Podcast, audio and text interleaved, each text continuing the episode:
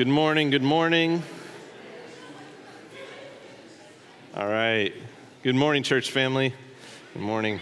Uh, my name is Mike. I'm one of the pastors here. Uh, like Brett said, I also want to say uh, Happy Father's Day. Um, I said this around Mother's Day, and I think it's applicable here as well. Uh, Father's Day is a good opportunity for us in the church to rejoice with those who rejoice and weep with those who weep. So, for some of us, uh, Father's Day is a hard day. Um, you've lost your father, you're estranged from your father, you long to be a father, and you can't be. And if that's you, then we weep with you. Uh, we want to honor that. And we also want to celebrate our dads, the people in our lives who have raised us and, and loved us and uh, grown us and shaped us. And regardless of, of where you're at on the emotional spectrum, all of us here have a heavenly father who runs to us like the father in the story of the prodigal son and welcomes us in as we are and then transforms us, gives us a robe and honor and dignity and love. So, in that sense, happy Heavenly Father's Day to everybody here. Amen? All right. Uh, we are in Acts 14 this morning. If you have a Bible, go ahead and, and start turning there. It will also be up on the screen later when I read the passage. But uh, let, me, let me pray for us as we open God's Word. Father God, when we uh, open the app or open the page of your word, we're not simply opening another book, we're hearing from you. And so we expect to be changed and encouraged and challenged. And most of all, we expect to see Jesus in these pages. So, Jesus, would you be magnified and glorified here now? In the name of Jesus, we pray. Amen. My grandfather, Martin Solis, immigrated from Mexico when he was a teenager. Uh, I should have a picture of him up there. There's Martin. Uh, you can guess which one he is. Short, short little guy. Um, just a little Father's Day honoring there of, of Martin. So, Martin Solis immigrated from Mexico when he was a teenager. And when he became an American citizen, he wanted nothing to do with his home country. Uh, he, in his mind, he equated Mexico with poverty and the United States with wealth. And so when he came over, he just abandoned everything from his home country. He, he didn't teach his kids Spanish. Uh, he even pronounced his name differently. That's why I'm Mike Solis and not Miguel Solis. Um, but for many immigrant families, maybe if, if some of you have come from a different country, you know that keeping your first language is usually a very important part of your identity. And this leads to a phenomenon that sociologists call code switching. Have you ever heard that term? So, code switching is when a speaker alternates between either two languages or two dialects or even two styles of speaking in conversations. Uh, for example, a native Spanish speaker might fluidly move from English to Spanish to back to English in a single conversation. And all of us code switch every day, even if we only know one language, because we all speak in a different way to different kinds of people. We just usually don't notice it. Uh, for example, how you speak to your boss is very different than how you speak to your kid. At least I, I hope so. if I said to Kyle, Hi, Kyle, how was your day? It would get really weird really quickly we speak differently to different people in different contexts. So when you're in a job interview, you speak one way. When you're talking to a stranger on the phone, you speak another way. When you're hanging out with, uh, around a bonfire with your friends, when you're at church, you speak a certain way. We adapt our communication styles and tones for those various settings. And ideally, we're not hiding who we are by code switching. We can still be authentically ourselves, even as we use wisdom to know how we should speak in different situations. And this brings us to one of the core ideas in the book of Acts, and it's this concept of witness. In Acts chapter 1, Jesus' final sentence to his followers was this But you will receive power when the Holy Spirit has come upon you, and you will be my witnesses in Jerusalem and in all Judea and Samaria and to the ends of the earth. And though the word in Greek for witness is martus, uh, it's used in both legal and non legal settings to describe somebody who gives a testimony, an, an eyewitness account. And later on in the New Testament, especially in the book of Revelation, it describes somebody whose witness leads to their death. So you might notice the similarity between the later technical word martyr that comes from that word martus. Uh, I feel like the English word ambassador kind of carries the, the meaning of witness. Jesus' words are a thesis statement from the whole book of Acts. They start in Jerusalem, then they go to the surrounding regions, and now they go to the ends of the earth. As we've been seeing Paul go to, uh, at least what in that day was approaching the ends of the earth. Uh, and the, in all of those places, the role of a disciple is to be an ambassador, to be a witness, to be one who bears testimony about the good news of Jesus and salvation found in him. At Rock Hill, we summarize what it means to follow Jesus with six core identities. If you've been around for a while, these are probably familiar to you. So, this, uh, this is from our member covenant, which all our members have agreed to. One of the six core identities that we've identified is witness. So, here's what it says Jesus has called me to share the good news in word and deed. This includes speaking about him and demonstrating his love through acts of mercy as his kingdom ambassador in this fallen world. Therefore, I commit to watching my life and being a witness for Jesus wherever I go. Now, that sounds very good on paper. I follow Jesus and I will share the good news with, to whomever I meet. But then, as soon as you get out into the real world and you start meeting real people, it gets complicated really quickly. Uh, how should you be a witness to a coworker who grew up Lutheran, but now they're not following Jesus? Uh, how should you be a witness to your neighbor who's never set foot in a church building before? How should you be a witness to your family member who uh, follows a different religion? The what of witnessing is clear, but the how is very complex. What do I mean? The, the what, what do all people need to hear when we're a witness? The gospel. The gospel, that's clear. But how? How can we best declare the gospel to different people in different neighborhoods and different countries with different backgrounds and, and cultures? How do we code switch the gospel? Not switch the gospel, not change the gospel, but how do we translate the gospel? That's often difficult to discern. It's hard to learn how to be missional, how to remain faithful to the message of the gospel, and yet speak in a timely way with the people who are listening to us.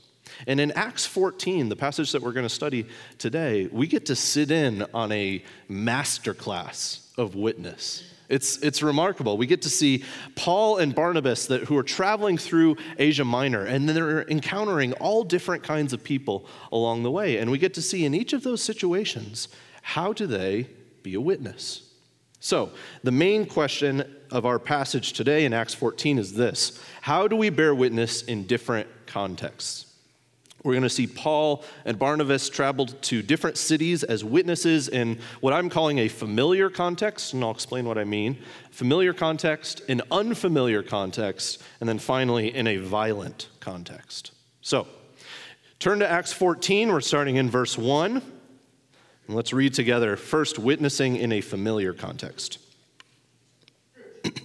now at Iconium, they entered together into the Jewish synagogue and spoke in such a way that a great number of both Jews and Greeks believed.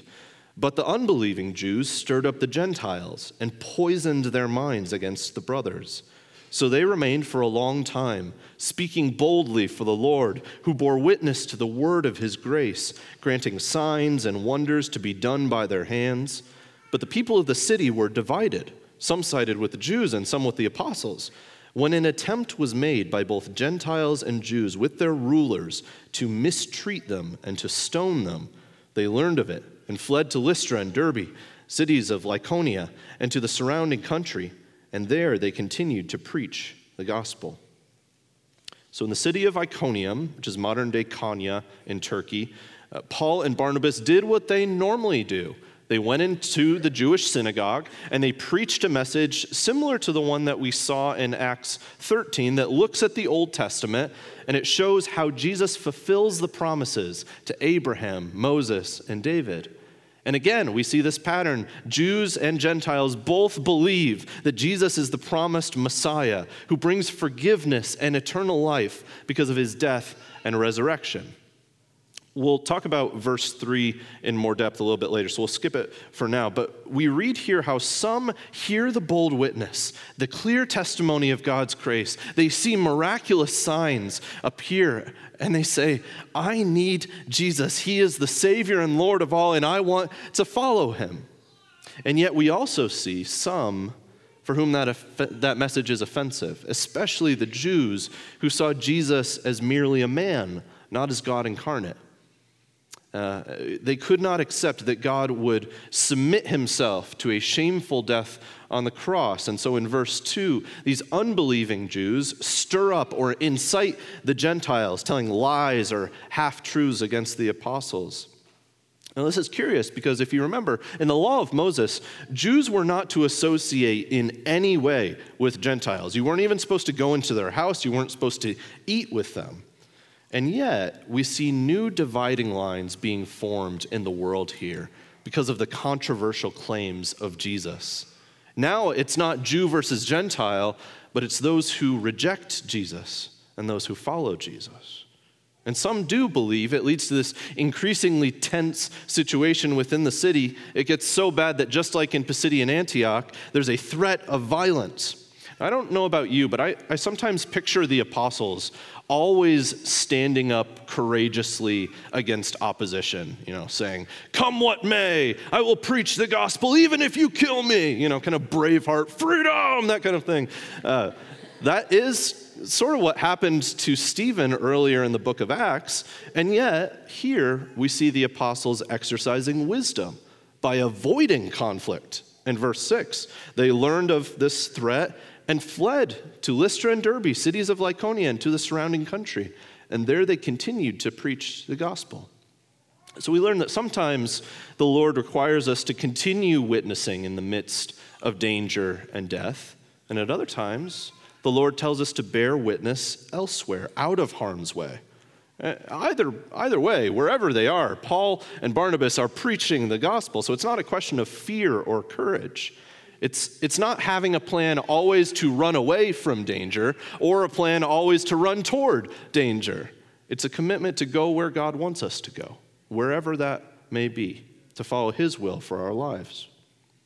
Now, we don't hear, details about what Paul or Barnabas said in Iconium, but the fact that they went to the synagogue first, like I said, indicates that they were probably prioritizing the Jewish audience, those who grew up reading and memorizing the Torah and following its commands. This is what I've called the familiar context, meaning a culture that has some background knowledge of the God of the Bible.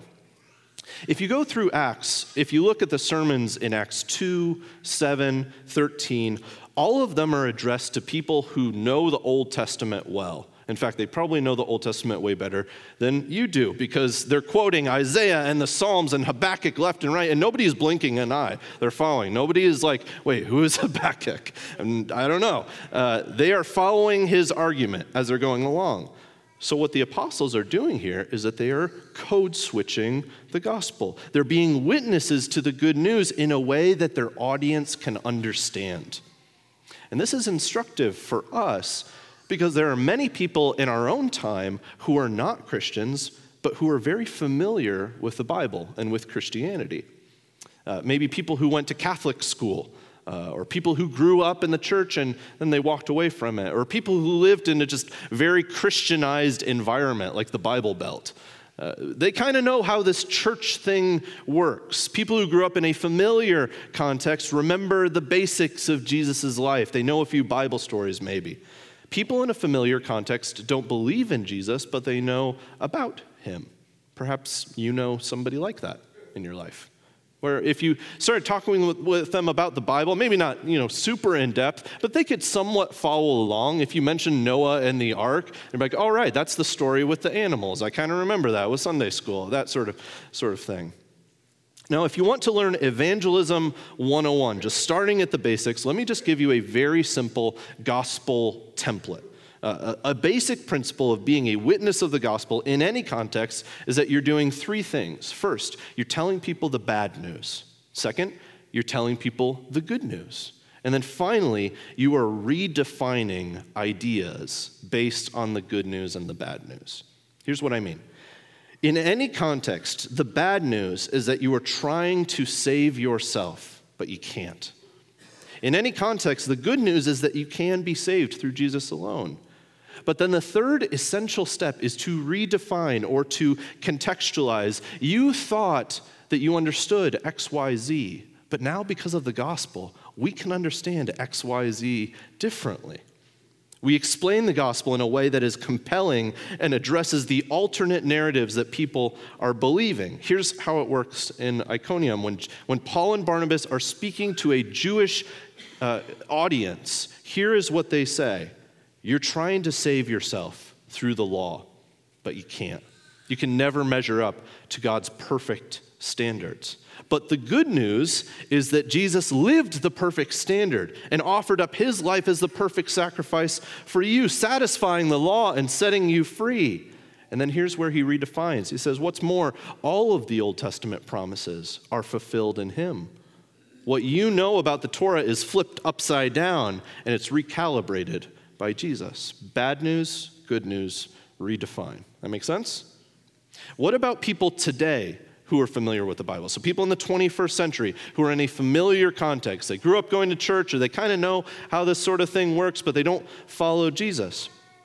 In many familiar contexts, especially in the United States and especially in more traditional cultures, the dominant narrative is very similar to this. It's uh, that the meaning of life is to be good.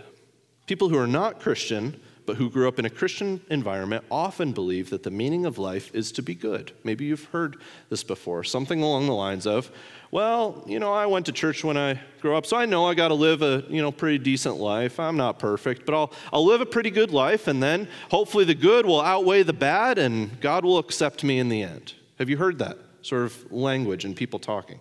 Uh, they're still using the categories of God and good and bad and heaven and hell. So, what does witness look like? How does the gospel code switch in that context?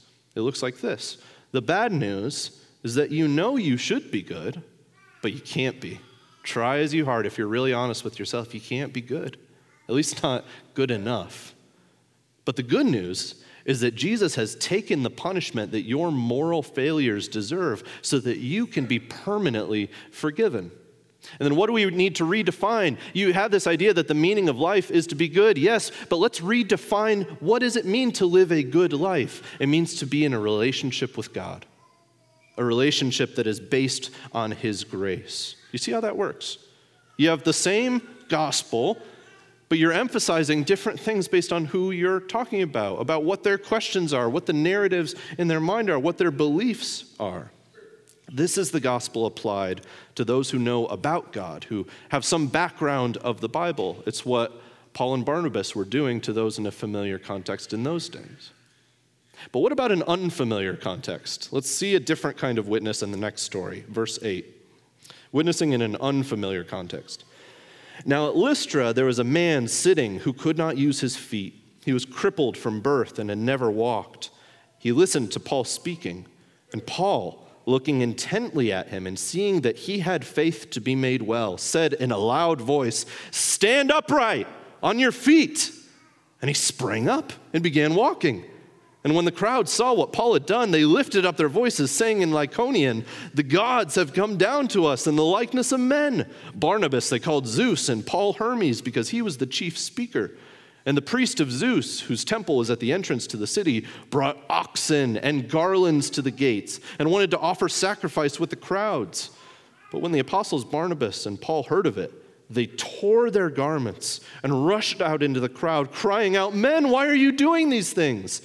We also are men of like nature with you, and we bring you good news that you should turn from these vain things to a living God who made the heaven and the earth and the sea and all that is in them. In past generations, he allowed all the nations to walk in their own ways. Yet he did not leave himself without witness, for he did good by giving you rains from heaven and fruitful seasons, satisfying your hearts with food and gladness. Even with these words, they scarcely restrained the people from offering sacrifice to them. In Lystra, Paul is apparently speaking out in public, not in a synagogue, perhaps because there wasn't a synagogue. It doesn't mention it. And a man who is crippled hears him, believes the gospel, and is miraculously healed. It's actually the same pattern that we saw in Iconium. Somebody preaches the gospel, people believe in Jesus, miraculous things happen that dramatically changes lives, and then resistance comes But the resistance here looks very different than what it looked like in Iconium because this is not a Jewish context, but a Greek context. In the oral and written mythologies of the Greek pantheon, uh, one common indicator of the presence of the gods, how do you know that the gods are walking among you? It was an intense stare and that person speaking in a loud voice.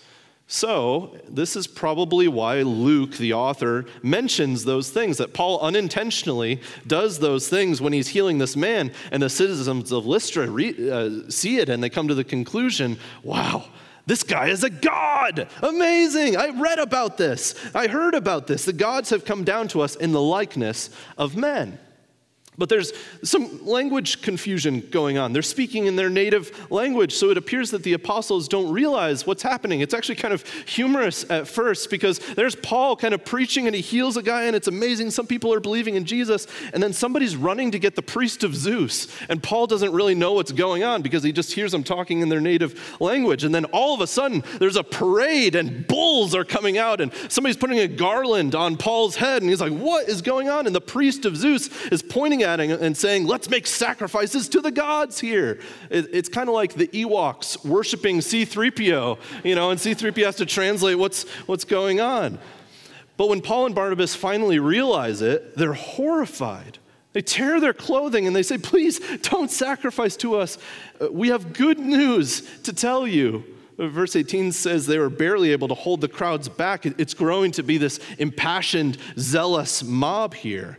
And then we get to hear Paul and Barnabas code switch. What are they going to say in this moment? How are they going to present the gospel to people who think that they're gods? What would you do in that moment? They don't start talking about the law or the Bible or the promises to Israel. They don't even mention Jesus' name. They talk about creation. Look at verse 15. We also are men of like nature with you, and we bring you good news. What is that good news, we ask? That you should turn from these vain things to a living God who made the heaven and the earth and the sea and all that is in them. Aeschylus, uh, the famous Greek playwright, would have been well known. He wrote, Zeus is air, Zeus is earth, Zeus is sky, Zeus is everything. And I think it's in that context that Paul says, the living God who made the heaven and the earth and the sea and all that is in them. There is a God. He critiques that cultural assumption and says, Yes, you believe in a God who made everything, but it's not Zeus. There is a living God, a God who is alive and who made everything. And then in verse 16, he moves to talk about idolatry. He says, In past generations, God allowed all the nations to walk in their own ways. It says, There is a way that the nations should walk, and Israel was meant to show the way, but all nations, Israel included, have wandered away from God's standard. And yet there is good news. But what is that good news? In verse 17, yet he did not leave himself without witness. For he did good by giving you rains from heaven and fruitful seasons, satisfying your hearts with food and gladness. I want it to shock you a little bit, maybe even scandalize you, that rather than jumping to, let me share some good news with you. Jesus paid for your sins so that you could have eternal life. Rather than doing that, Paul and Barnabas start talking about rain and harvests. Why do they do that? Because he's saying that these are good gifts given to all, and they are witnesses of God's grace. Zeus was worshiped as the weather god who provided the food on which all human beings depend. And he says, uh, uh, uh, Look again at who gave you those blessings. Look again at who is the source of all life. Who's behind it all? In the letter to the Romans, Paul finishes this argument by saying that the nations failed to understand creation correctly because they didn't see the true creator. They kept on worshiping created things rather than the creator who made them. So, one scholar writes this In view of the useless, powerless, fruitless gods that the citizens of Lystra worshiped, the mere existence of a living God, who over a long period of time has demonstrated his goodness and care, is good news for the Gentiles. Now, from that foundation, Paul could and likely would have circled it back around to Jesus and say, You think that's gracious? God has given you grace even more, revealed in his Son who gave you eternal life. But the story was interrupted, or his preaching was interrupted, as we're going to see in a moment. So we don't know where Paul would have gone uh, if he could have continued his witness of the gospel. And still, let's pause and reflect on the, his witness in an unfamiliar context. Here we have an audience who knows nothing about the Bible, who knows nothing about the God of the Bible, who sees a miraculous healing, and their first thought is, those two men must be gods in human form. And they're actually really so close. they're actually so close. But Paul and Barnabas know that the good news about Jesus doesn't make sense until they get the whole picture. So, what do they do? They go back to the template. What is the bad news? Well, the bad news, citizens of Lystra, is that you are trying to save yourself, but you can't. You're trying to worship useless gods, but they're, they're not helping you at all. The good news is that you can be saved through Jesus alone, and that redefines what we thought before. So he's communicating the gospel in a manner that is intelligible for those who are unfamiliar with God. The bad news is that there is a living God, but you've wandered away from him. You've sought your salvation in useless so called gods. What's the good news? Even though you don't deserve his good favor, this God has already given you everything you need food, life itself, water, gladness, satisfaction in your hearts. You know they come from somewhere. You've just been aiming at the wrong God. The source, the true source, is the living God. And sure, Paul might have gone on to be explicit about Jesus if he had had the chance, but what I want you to see that as is, this is a gospel shaped message.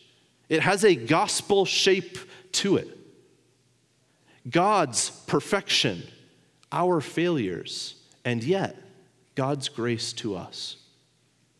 That is the pattern of the gospel. It's what Christopher Watkins calls the gratuity of the universe. God did not need to make the world. Everything we have, even our own existence, is a gift, entirely a gift. We are receivers, and God is the giver. And so, the sheer fact that the universe exists, and not only exists, but it gives you things like rain and food and joy, that is all a testimony to God's glory and love. That is a gospel shaped message. And as we're going to see in just a moment, people believe. People believe in the name of Jesus because of it. People are converted and become disciples, uh, the followers of Jesus. And, and Paul likely, you know, later goes and he kind of confirms them and he fills out, okay, we, you got part of the picture. Let me fill out the picture in a moment. And yet, that is a gospel shape. God's perfection, our failures, and yet His grace. What about in our own day? People who are unfamiliar with anything about the Bible or God, people who don't believe in any God, uh, some who consider themselves spiritual but they're not really connected with any religion, and then others who, who just don't know. And by the way, you can't, uh, in this day and age, just claim that one culture is entirely familiar and one culture is entirely unfamiliar. I went on a missions trip to Italy uh, when I was in high school. And you would think, okay, Italy, we're in Florence, there's probably a lot of Catholics here. And, and there were. There were some Catholics who knew a lot about the Bible, and yet when we would share the gospel with people, people who had gone to church their entire lives, the Catholic Church, they, they would say, I've never heard this before. Jesus died for my sins? I've never heard this before. And it's the same way in our context here. You'll have people who, in, in Duluth, in the Twin Ports, uh, went to church their whole life, never went to church at all. And so it's discerning who you're talking to. But Paul and Barnabas give us an example of how to be a witness of the gospel for people who have no categories of sin, righteousness, atonement, resurrection. The bad news in Lystra is that you are seeking things to give meaning and purpose to your life, but in the end, they all disappoint. They all lead you astray. But there is meaning and purpose, and it comes from the Creator God who gives you more than you deserve. As another example of this, uh, Tim Keller modeled well how to preach the gospel in a largely unfamiliar context as he was ministering in Manhattan. Uh, in 2021, he explained why, when he was talking to New Yorkers, uh, he used the language of sin when it came up in, in the Bible, but he more often used the language of idolatry. And he explained why. He said that when many people in New York hear sin, they immediately only think of sex and drugs and maybe stealing, and that was about it. The average New Yorker that he was trying to reach, however, could understand his language of lesser things, lesser gods jostling to take the place of God's love in their life. And so his job was to help them identify the idols that had a hold of their souls and tell them that they could be free from that. And then in a metropolis like New York, which, uh, where everything the world has to offer is there for you in one city, all those things could be enjoyed without worshiping them.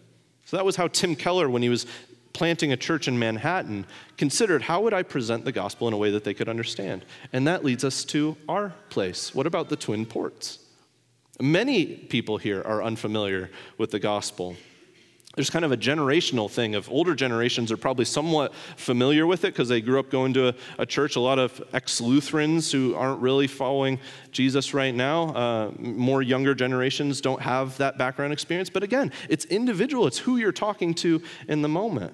Uh, one common narrative that people around here often believe, and I hear this often when I'm talking to non Christians, is that the meaning of life is to be free free to do what you want and pursue what you want.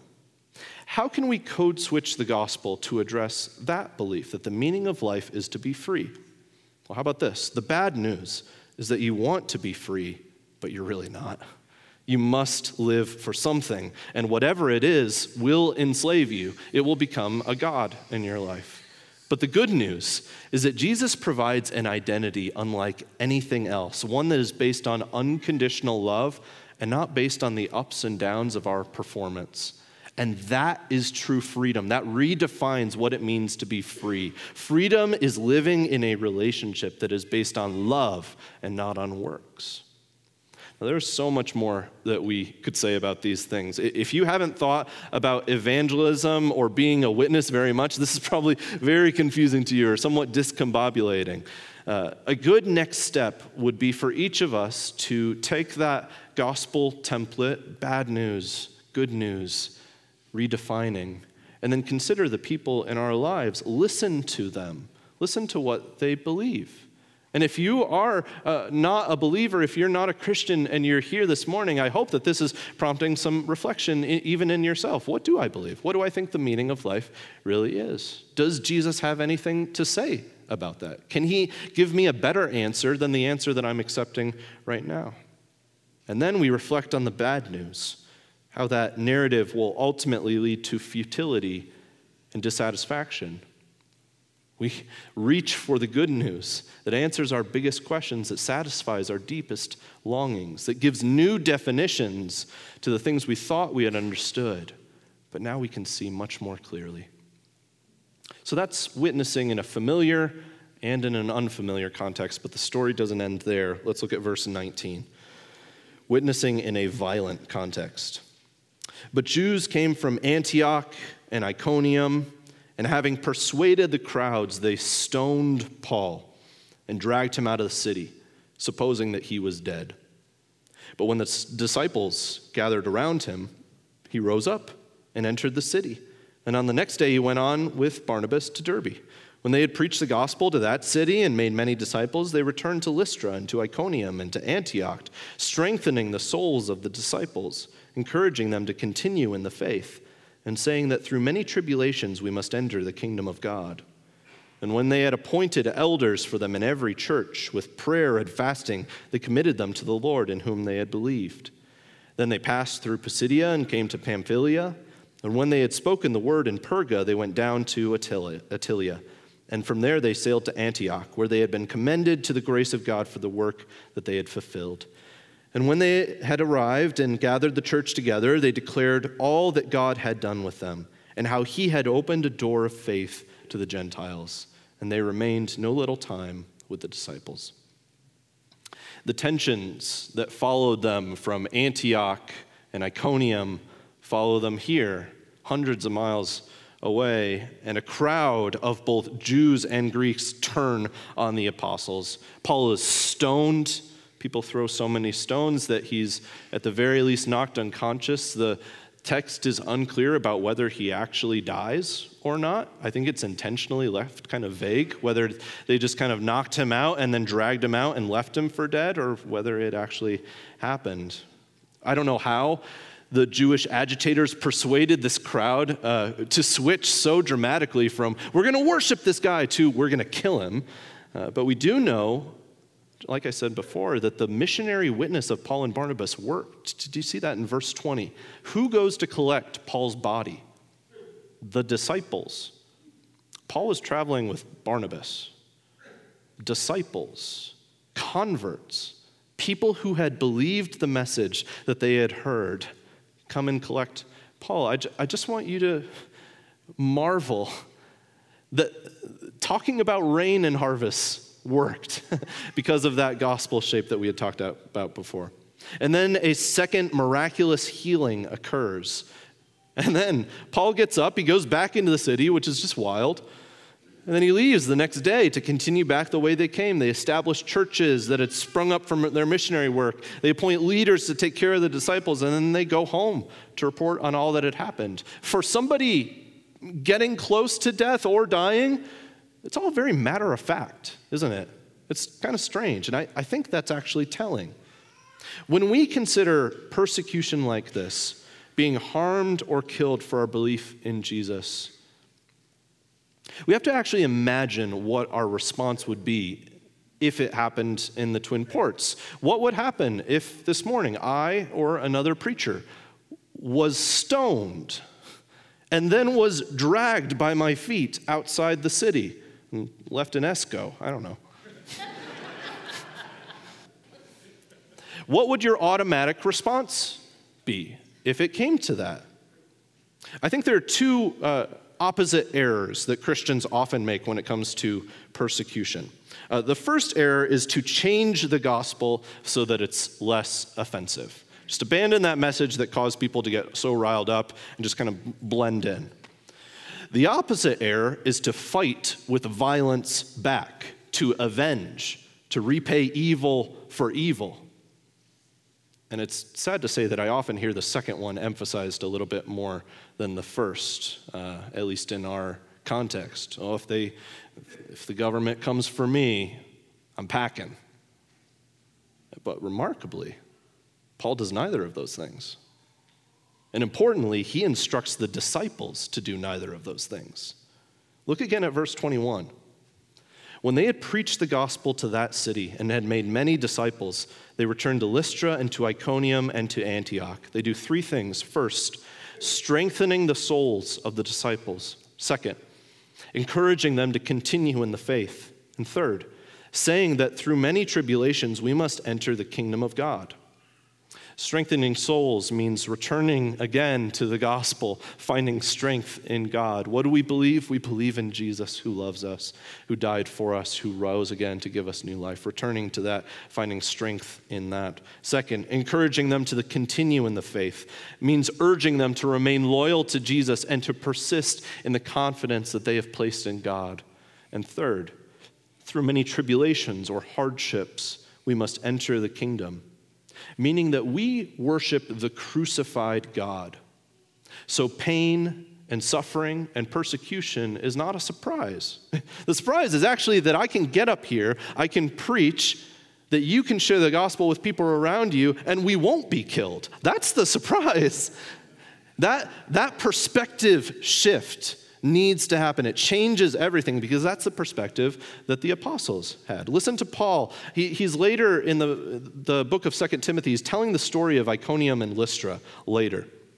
And he says, You, however, Timothy, you followed my teaching, my conduct, my aim in life, my faith, my patience, my love, my steadfastness. You followed my persecutions and sufferings that happened to me at Antioch and at Iconium and at Lystra, which persecutions I fought against which persecutions I hid from. No, which persecutions I endured. Yet from them all the Lord rescued me. Indeed, all who desire to live a godly life in Christ Jesus will be persecuted. We looked at witness in a familiar and an unfamiliar context. What does witness look like in a violent context? It looks like neither abandoning the gospel nor fighting back, but steadfast, quiet, persistent faithfulness to God. Where do we learn this way of living? We learn it from Jesus himself. John in Revelation 1 calls Jesus the faithful witness. He is the witness of witnesses. He shows us how to be a witness. The Jews in the familiar context were so close. They had the, the Torah, the words of God. They had the categories of Messiah, King, Priest, and Savior, and yet they didn't see. Like Kyle was saying last week, they were blind. The Greeks in Lystra in an unfamiliar context were so close. They believed that the gods had come down in human form, and yet they didn't see. What about the violent crowds? They didn't see that violence doesn't scare Christians because our God was violated, abused, crucified. There was a God who came down in the likeness of men. He preached good news both to Jews and Gentiles. He was praised by the crowds, and then the crowds took him outside of the city and killed him. But three days later, he got right back up and went back into the city, right back to the people who had killed them. Paul says in Ephesians that Jesus came and preached peace to you who were far off and peace to you who are near. Peace to the familiar, the unfamiliar, and the violent. And this leads us all the way back to verse 3, which I mentioned we would come back to. Look at Acts 14, verse 3. So they remained for a long time, speaking boldly for the Lord, who bore witness to the word of his grace, granting signs and wonders to be done by their hands. Let me ask you, who is bearing witness in this verse? The Lord is speaking boldly for the Lord, who bore witness to the word of his grace. Who is granting signs and wonders? Jesus is. Our witness, our mission, our declaration of the gospel is actually Jesus witnessing through us. Verse 27 when they had arrived and gathered the church together, they declared all that God had done with them and how He had opened a door of faith to the Gentiles. Uh, some have said that the book of Acts shouldn't be called the Acts of the Apostles, it should be called the Acts of Jesus through the Apostles. Or maybe even better, because uh, Jesus sent the Holy Spirit in Acts 1 to encourage and empower us, it's the acts of Jesus through the Holy Spirit, through the apostles. The, the point is this if you are a Christian, you are not alone in being called to be a witness. Anytime you declare the bad news, the good news, anytime you redefine ideas based on the gospel, Jesus is in that conversation with you. We are not saving the twin ports, the Lord is. We are messengers of the Savior. We are witnesses to His power and grace and love. Yes, we should evangelize wisely. Yes, we should code switch and contextualize the gospel to our audience, but we do so out of the economy of grace, the gratuity of the universe, the amazing reality that even though we are weak and flawed, the Creator and the Savior God uses us. How inefficient, how inefficient Jesus is if he really wants his kingdom to expand, if he really wants people to hear the good news, that he would use you and me. I'm a terrible witness, and so are you. the only good witness is the faithful witness who empowers us, who teaches us, the Creator and Savior God who uses us. And so our prayer is now Lord, by your grace, do with me as you will. Witness through me. Wherever I go, open doors and windows that seem impossibly shut. Let signs and wonders occur, and may they all point to you. And if we die as witnesses, we're simply doing what Jesus did laying down our lives for the good news. That's what it means to be a witness in whatever context you're in. So as you go from this place, think about who am I talking to? What do they believe? Not so you can tear it down, but that you can show them the bad news of how their believing doesn't satisfy. And then you can say, but there's a better way. And it actually can flip your world upside down. It can give new meaning to everything you thought you knew before. Let me pray for God's help as we go on this mission to be witnesses.